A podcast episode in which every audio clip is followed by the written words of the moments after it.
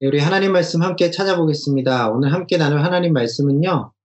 사도행전 13장 13절부터 52절까지의 말씀입니다.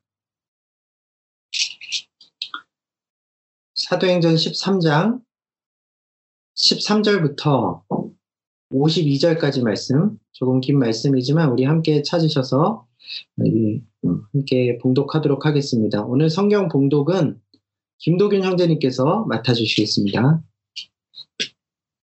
봉독하겠습니다.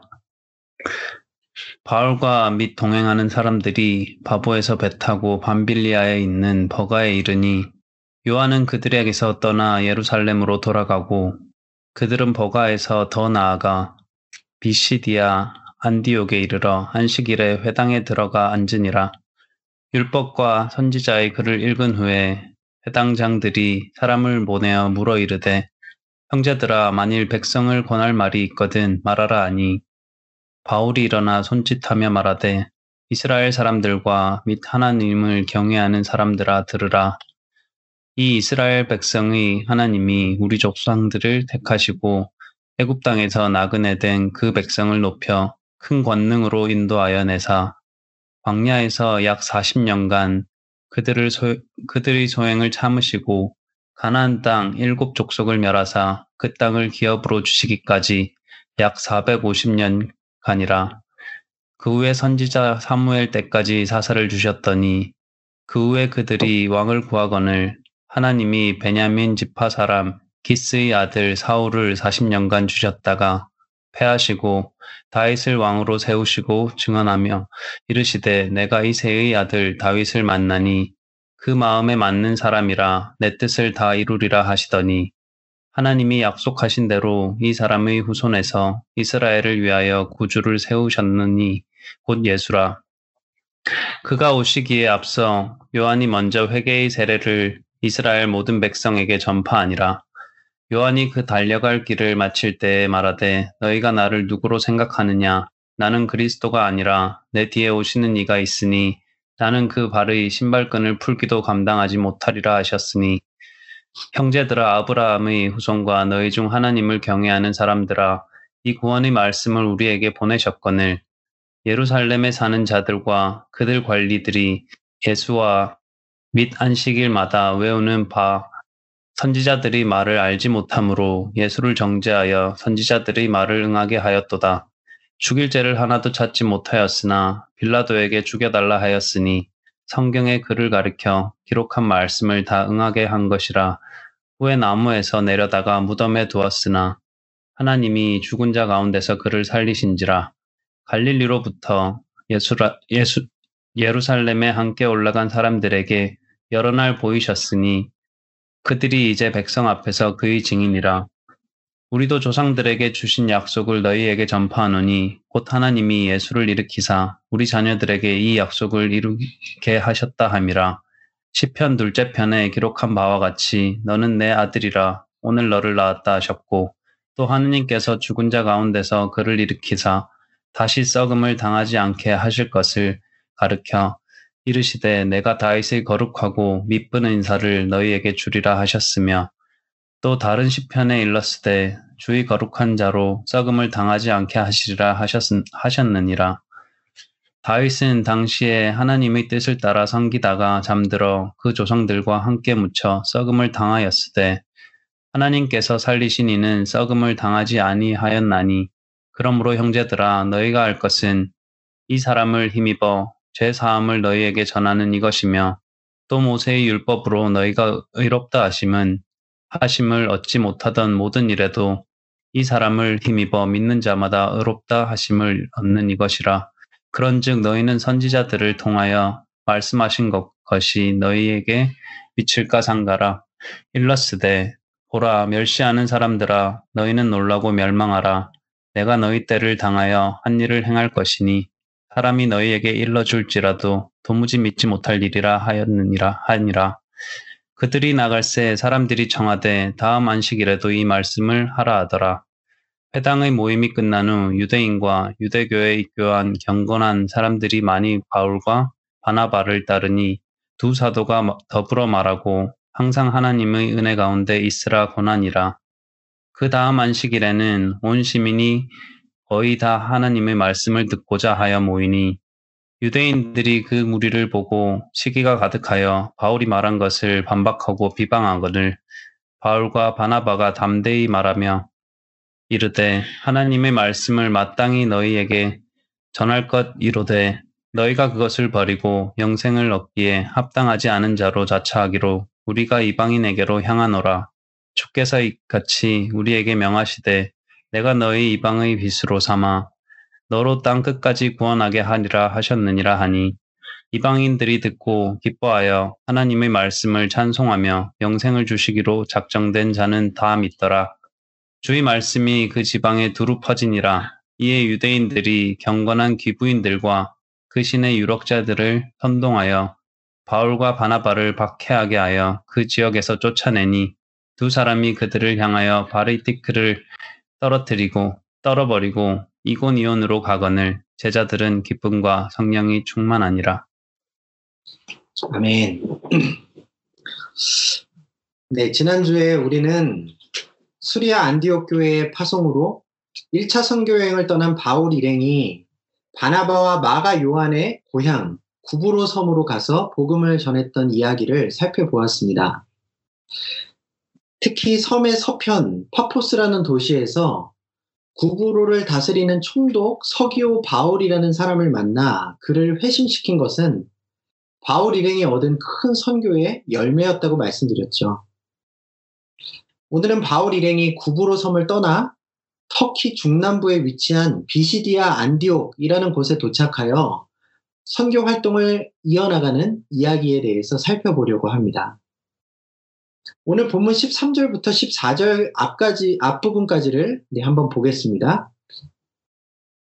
바울과 및 동행하는 사람들이 바보에서 배 타고 밤빌리아에 있는 버가에 이르니 요한은 그들에게서 떠나 예루살렘으로 돌아가고 그들은 버가에서 더 나아가 비시디아 안디옥에 이르러 네, 구브로에서 사역을 마친 바울 일행은 배를 타고 그 섬을 떠나 버가라는 항구에 도착했습니다.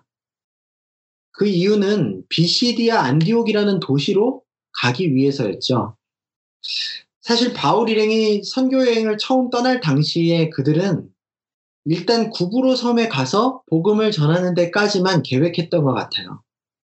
왜냐하면 그곳이 그들의 일행 중에 있는 바나바와 그 조카 마가 요한의 고향이었기 때문이었죠. 그럼 그들은 왜 이제 구브로를 떠나 계획에도 없었던 비시디아 안디옥으로 갔느냐? 이런 의문이 생겨나게 됩니다. 여러분 성경에는 나와 있지 않지만요.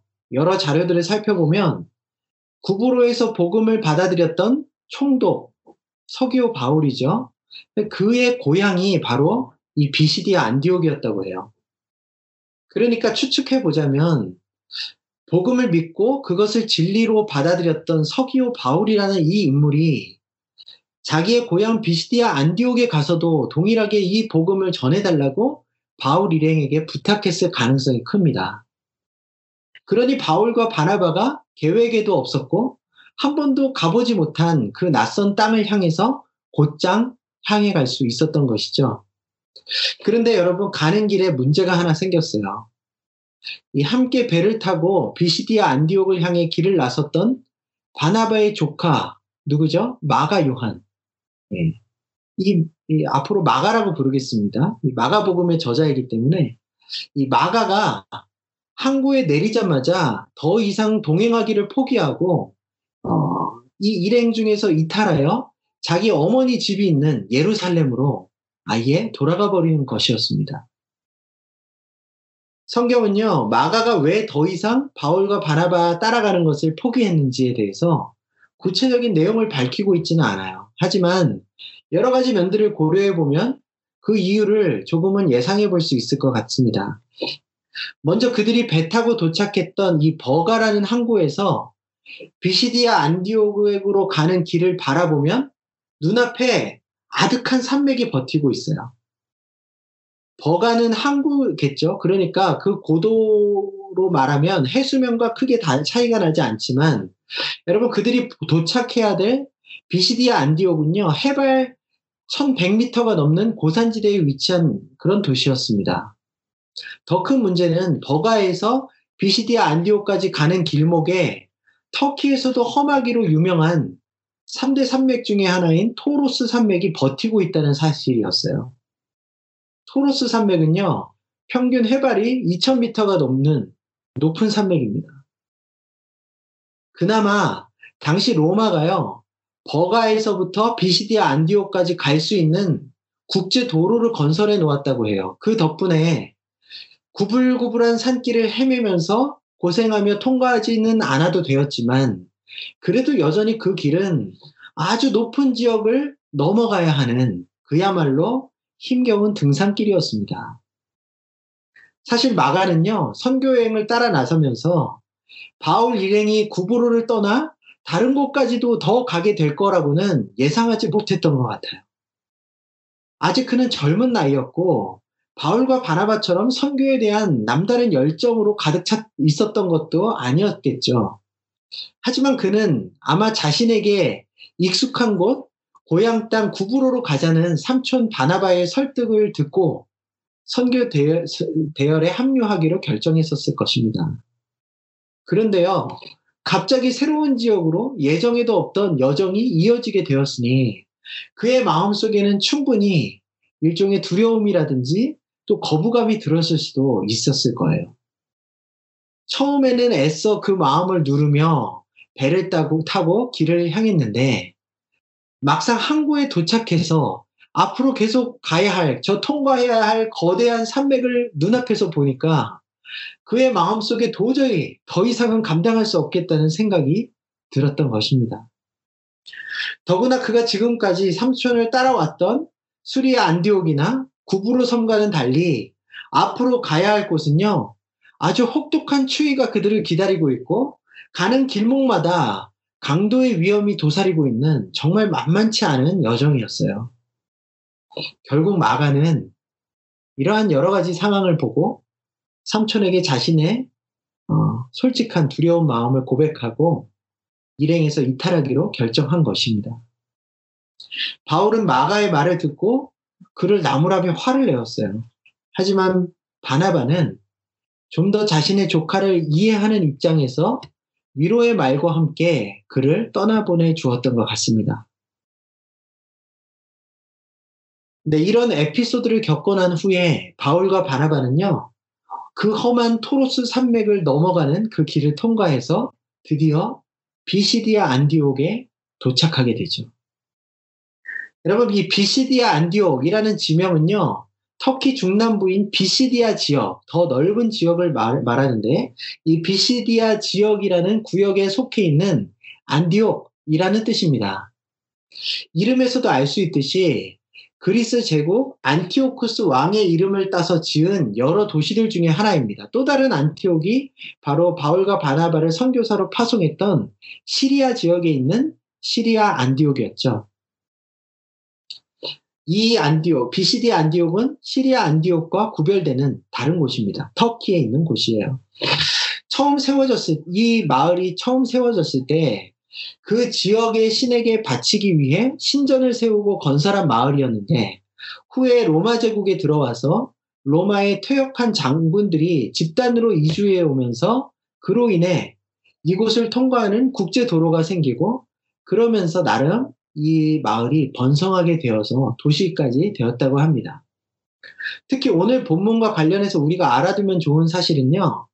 오늘 본문의 이야기가 벌어진 때로부터 약 250년 전, 그러니까 BC 200여 년경에 바벨론 지역에 거주하던 유대인들 가운데 무려 2000세대가 이 지역으로 이주해 왔다고 합니다.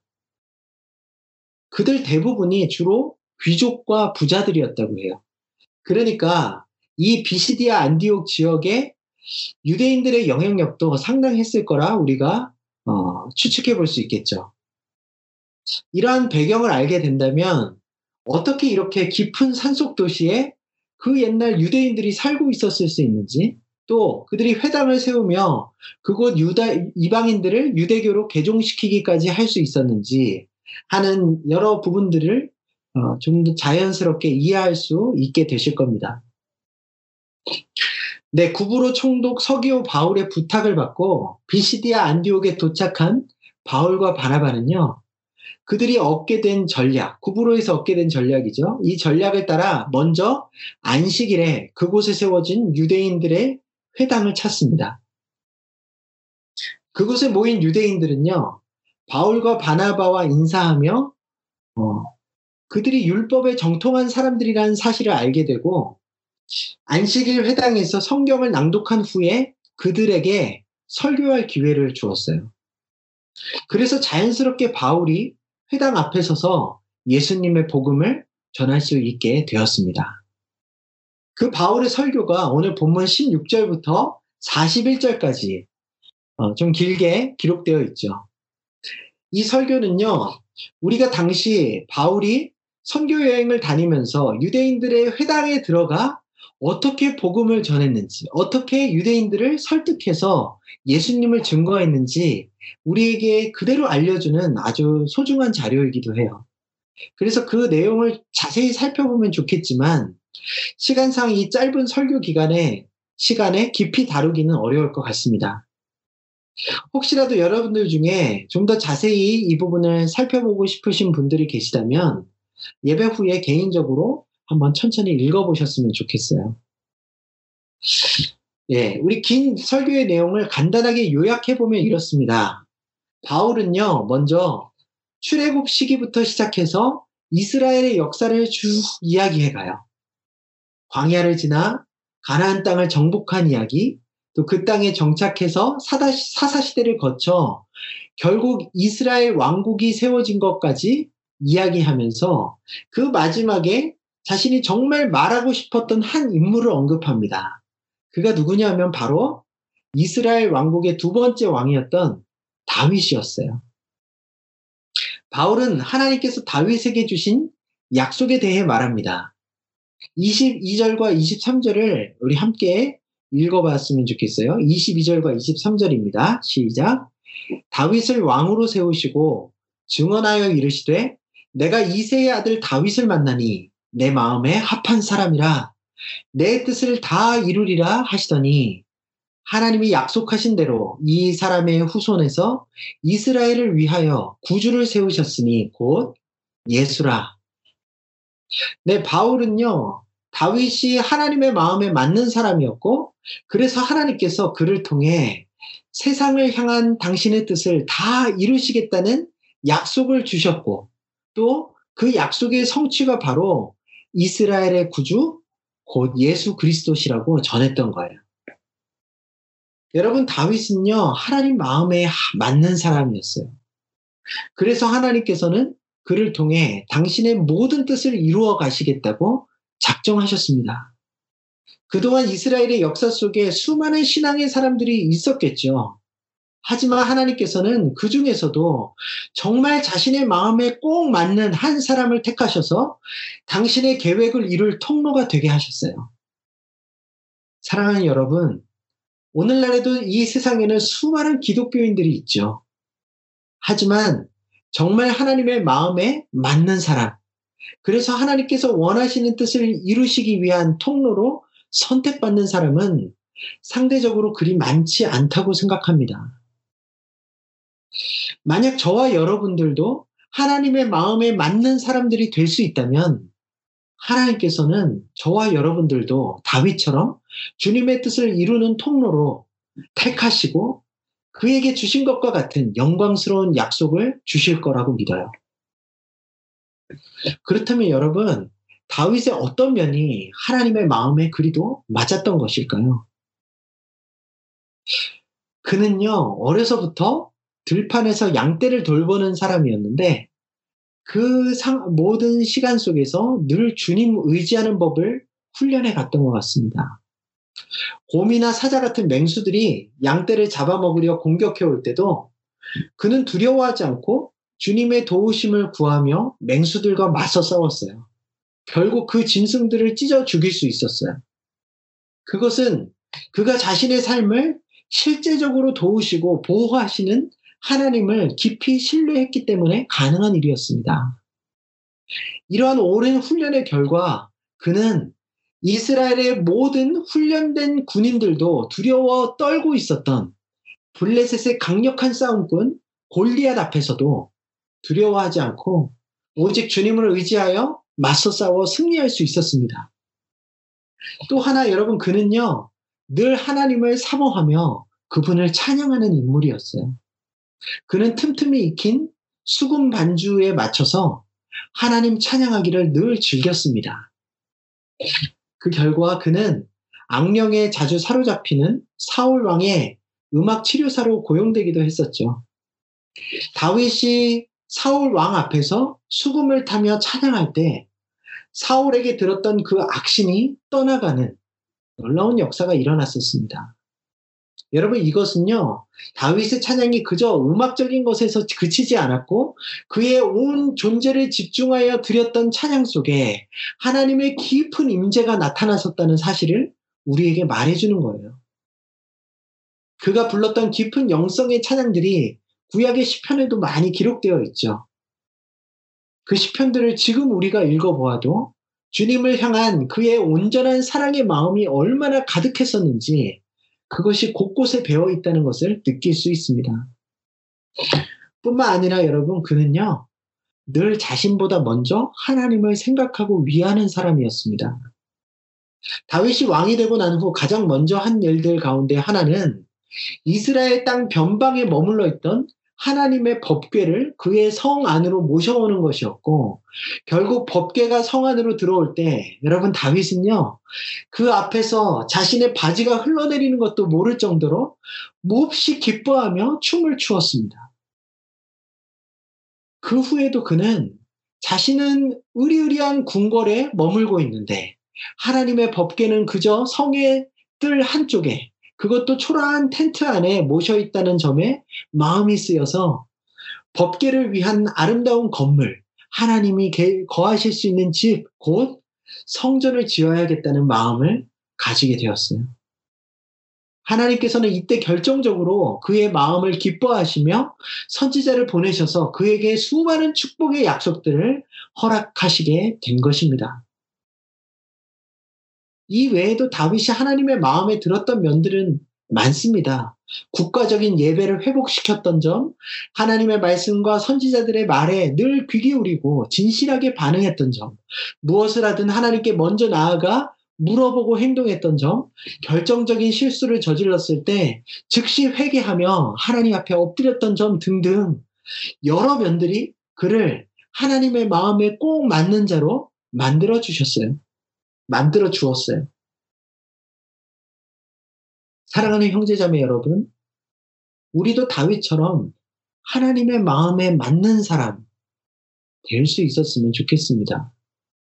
무엇을 하든지 늘 주님만 의지하고 주님을 사랑하며 매 순간 그분을 찬양하고 또 늘 주님을 나보다 먼저 생각하고 그분의 말씀에 진실하게 반응하고 순종하는 사람. 무엇을 하든 주님께 먼저 묻고 또 잘못된 일이 있었더라도 곧바로 회개하며 주님 앞에 다시 엎드리며 돌이킬 수 있는 그런 사람이 될 수 있었으면 좋겠어요. 하나님께서는요, 지금도 그런 한 사람을 찾고 계십니다. 아직도 마지막을 향한 하나님의 계획은 여전히 남아 있어요. 예수님의 십자가 복음을 땅끝까지 전하며 성령의 이끄심을 따라 하나님의 영광을 이 세상 가운데 드러내어 주님께서 다시 오실 날을 예비하는 믿음의 사람들이 여전히 우리의 시대에도 필요합니다. 여러분, 저와 여러분 한 분한 한 분이 그러한 하나님의 사람들이 될 수 있기를 주님의 이름으로 축원드립니다. 다윗에게 주신 하나님의 약속의 성취가 바로 예수님 이시라고 말했던 바울은요. 다윗의 시편 몇 구절을 통해 그분이 하나님의 아들이시며 하나님께서 그를 죽음에서 썩지 않도록 부활시키셨다고 증언합니다. 그리고는 구약 성경에 기록된 하나님의 약속에 대해 바로 이해하지 못했던 유대의 지도자들이 예수님을 핍박하고 거부하여 그분을 십자가에 달아 죽였지만 하나님께서는 그 예수님을 다시 살리셨고 그분을 통해 온 세상의 사람들에게 죄사함이 주어지는 이 길을 열어주셨다. 이렇게 복음의 핵심을 전했어요.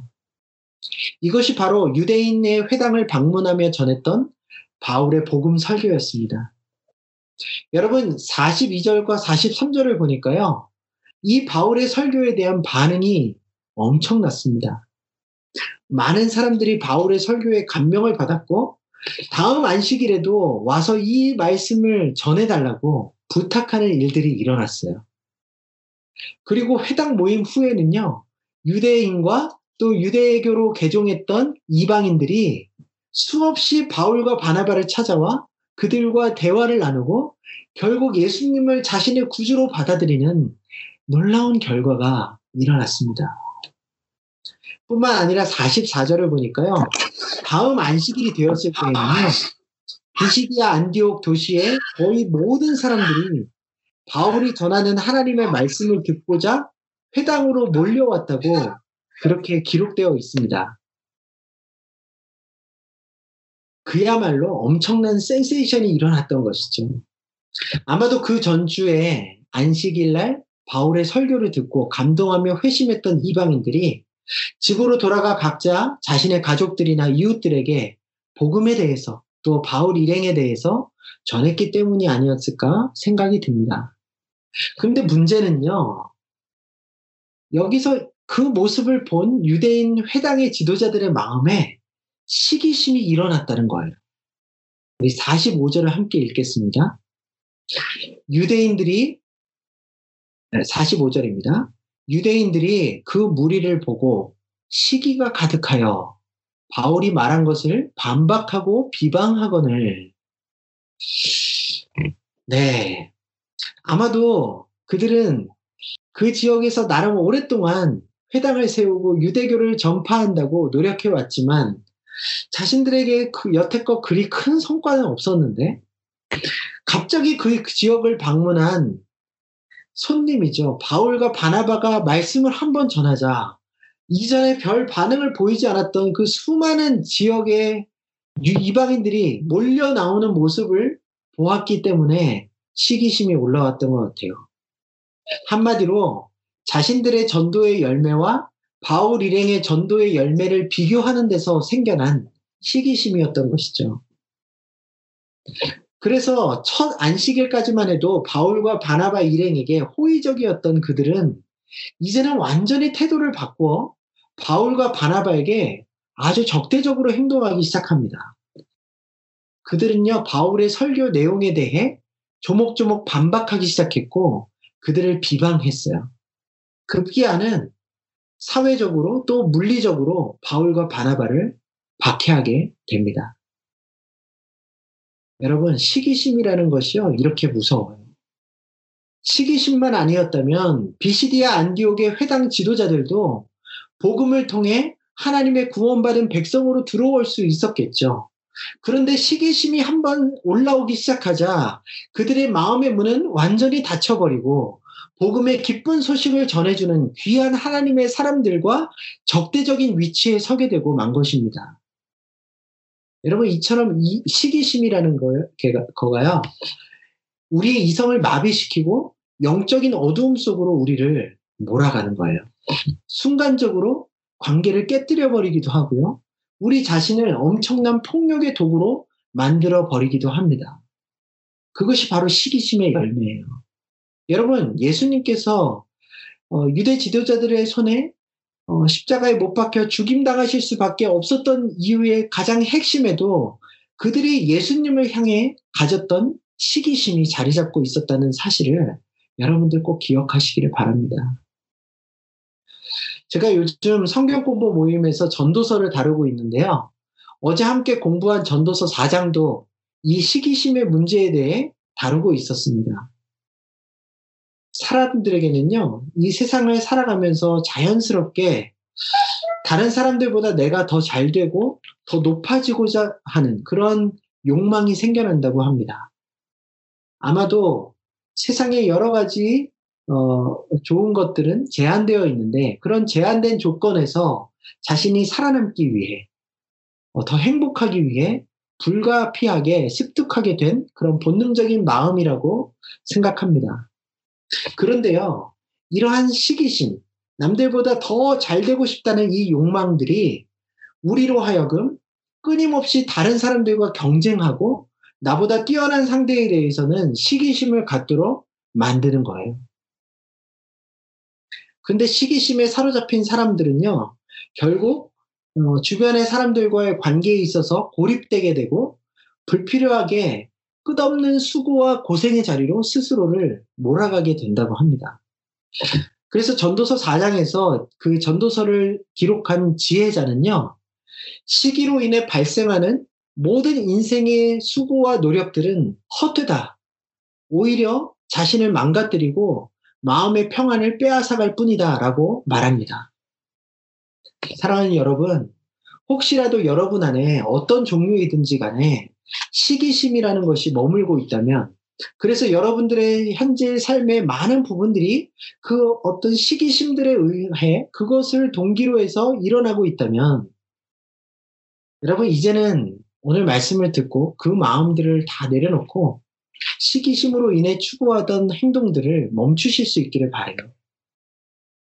나보다 더 많이, 가, 많이 가진 사람들에 대한 시기심, 나보다 더 칭찬받고 인정받는 사람들에 대한 시기심, 나보다 더 많은 성취를 이루었거나 더 높은 지위에 오른 사람들에 대한 시기심들을 다 버리실 수 있기를 바랍니다. 이런 마음을 따라가는 사람들은요, 결코 참된 행복을 맛볼 수가 없습니다. 오히려 잘 되는 사람들이 있다면 인정해주고 그들을 축, 진심으로 축하해주고 그와 함께 협력해 가는 것이 더 바른 길일 것입니다. 그렇게 될 때 우리는 아름다운 관계들을 더 얻을 수도 있고요. 왜곡된 길이 아닌 더 바람직한 길을 향해 나아갈 수 있게 될 것이라 생각합니다. 여러분, 심지어 교회 안에서도요, 나보다 더 주목받고 인정받는 사람들에 대한 시기심을 가지게 될 수 있어요. 그런데 이것은 분명한 사탄의 역사입니다. 사탄은요, 시기와 질투심을 불어넣어 공동체 형제 자매들 간의 사랑의 관계, 하나로 연합되었던 관계를 무참히 깨뜨려 버리려고 합니다. 베드로 사도는 이렇게 말합니다. 그러므로 모든 악독과 기만과 외식과 시기와 모든 비방하는 말을 버리라. 무슨 말일까요? 교회 안에도 아주 초창기부터 성도들 사이에 시기하고 비방하는 모습들이 많이 있었다는 말이에요. 오늘날에도 여러분 참으로 많은 교회들 속에 이처럼 서로 성도들 간에 시기하고 비방하는 모습들이 나타나고 있습니다.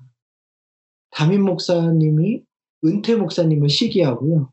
사역을 좀 잘 감당하는 부목사님들 계시면 시기하고 직분자들이 서로 시기하며 파당을 만들어내고 싸우고 심지어 법원에 서로를 고발하는 일까지 아주 비일비재하게 일어나고 있어요.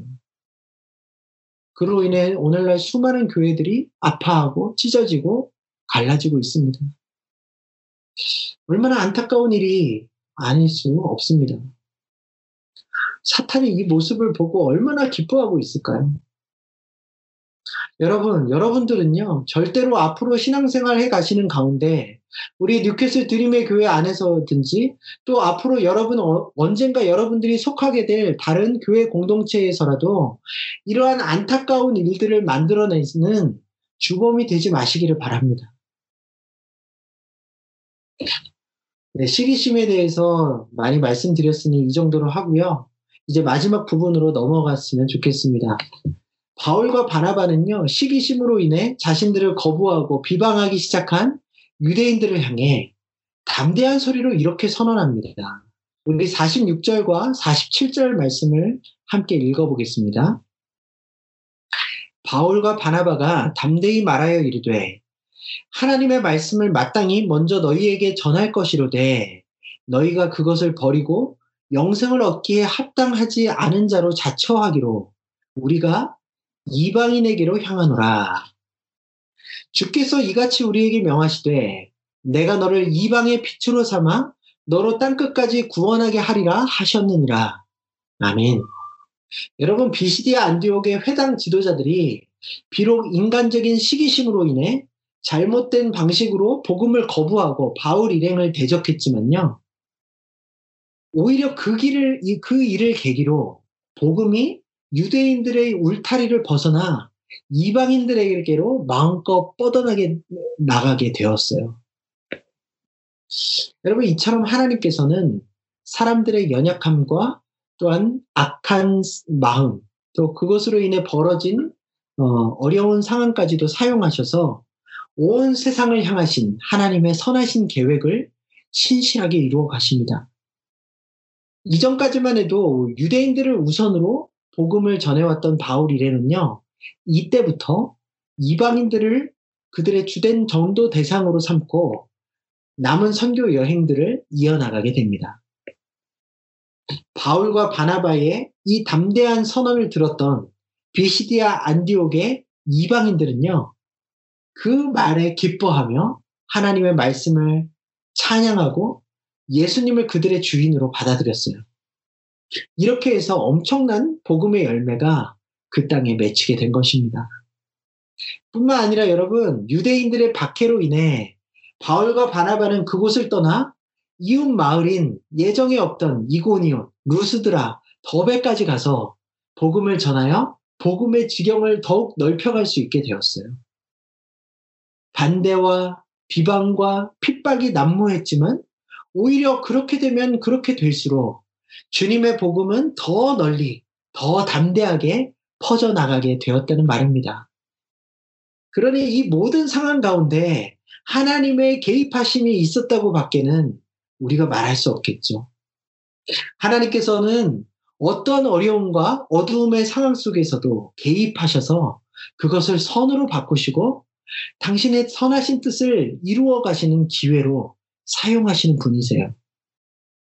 요즘 여러분 우리가 매일 새벽마다 요셉의 이야기를 묵상하고 있죠.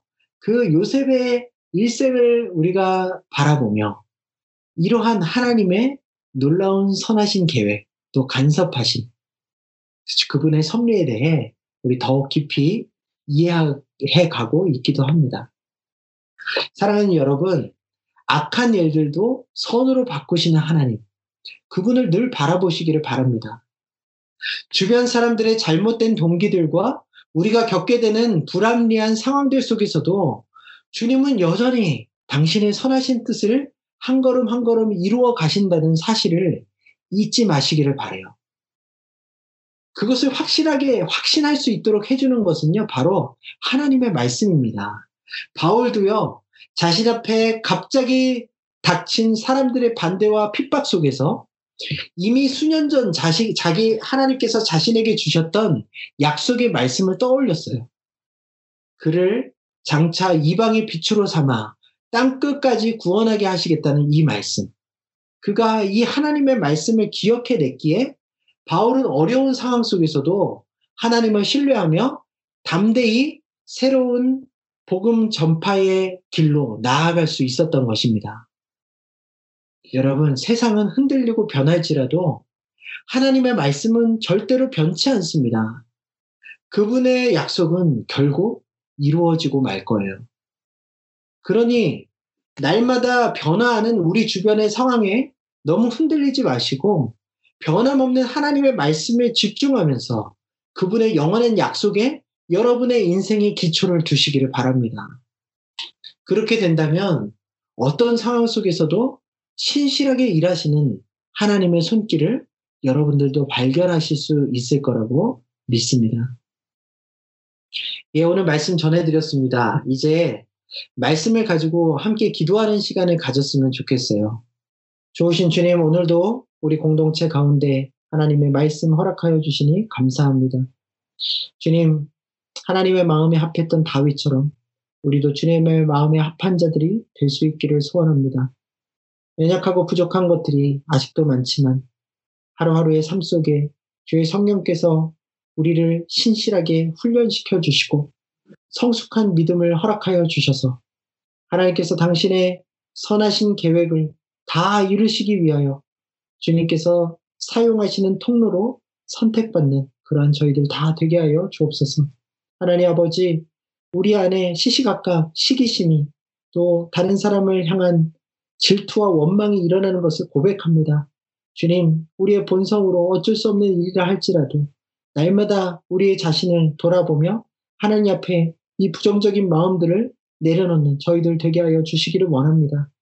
하나님, 끝없는 다른 사람들과의 비교를 통하여서 행복에 이르고자 어, 헛된 수고를 어, 계속해 나가는 것이 아니라 오직 주님께서 주시는 정말 영원한 만족감 속에 살아가며 주님 주신 평강을 평생 동안 맛보아 나가는 복된 저희들의 삶이 될 수 있도록 은혜 베풀어 주시옵소서. 하나님께서는 정말 예기치 않은 어려운 상황들 가운데도 개입하셔서 하나님의 온전하신 뜻을 이루어 가실 수 있는 분이라는 사실을 우리가 다시 한번 어, 깨닫습니다. 하나님 아버지, 그러므로 우리의 어떤 상황들 속에서도 흔들리지 않고 오직 변함없는 하나님의 말씀, 그분의 영원한 약속에 우리의 삶의 기초를 두고 믿음으로 살아가는 어, 저희 모두가 될 수 있도록 은혜 베풀어 주시옵소서. 한 주간의 삶도 주님 앞에 맡겨드립니다. 주님께서 동행하시며 더욱더 굳건한 믿음의 사람으로 세워 주시옵소서. 감사드리며 모든 말씀 우리 주 예수 그리스도의 이름으로 기도합니다. 아멘. 예, 봉헌 시간입니다. 이 시간 어, 나주님의 기쁨 되기 원한에 찬양하시면서 우리의 물질과 또 믿음의 고백과 우리의 중심을 주님께 드리는 시간이 되었으면 좋겠습니다.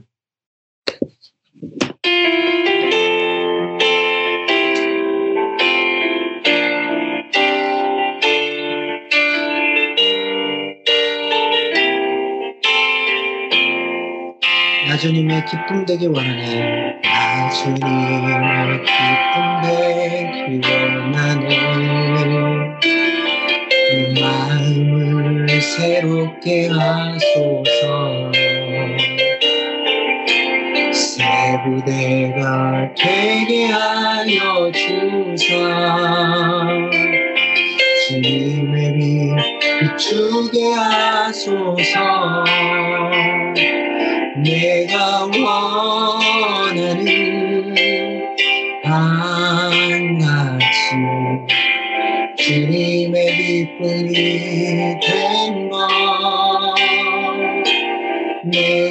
원하는 한 가지 주님의 기쁨이 된 것 감소는 소리는 만들입니다. 나의 모든 것 받으소서. 나의 맘 깨끗이 씻어 주사. 주의 길로 빛나게 하소서.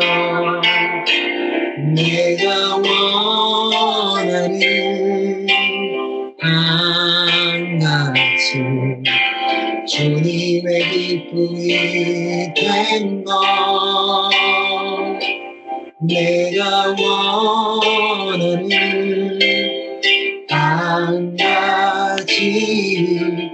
주님의 기쁨이 된 것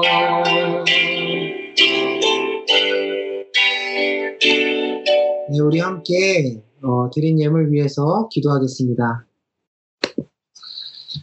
좋으신 하나님, 지난 한 주간 동안도 주께서 공급하여 주신 모든 은혜로, 물질로, 또 음식들로, 또 하나님께서 허락하여 주신 사랑하는 관계들로 우리가 살아왔음을 고백합니다.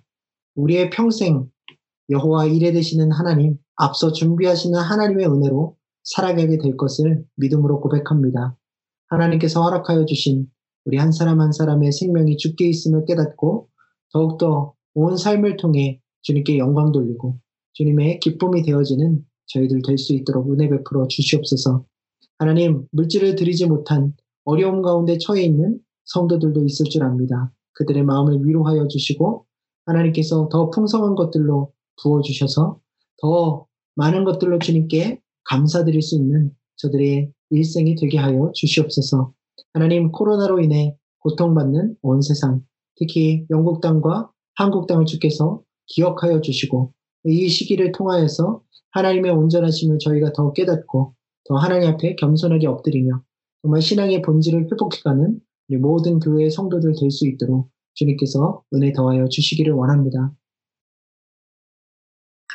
이제는 교회의 머리가 되시는 우리 구주 예수 그리스도의 은혜와 하나님 아버지의 측량할 수 없는 사랑하심과 성령님의 우리의 곁에서 우리를 인도해 주시는 그 교통하심이 이제 하나님의 마음에 합한 자로 모든 시기심을 버리고 오직 영원한 하나님의 말씀과 약속에 우리의 인생의 기초를 두기로 마음속에 다짐하는 모든 성도들 머리머리 위에 그들의 가정과 학업과 일터 위에 이제로부터 영원토록 함께 계시기를 축원하옵나이다.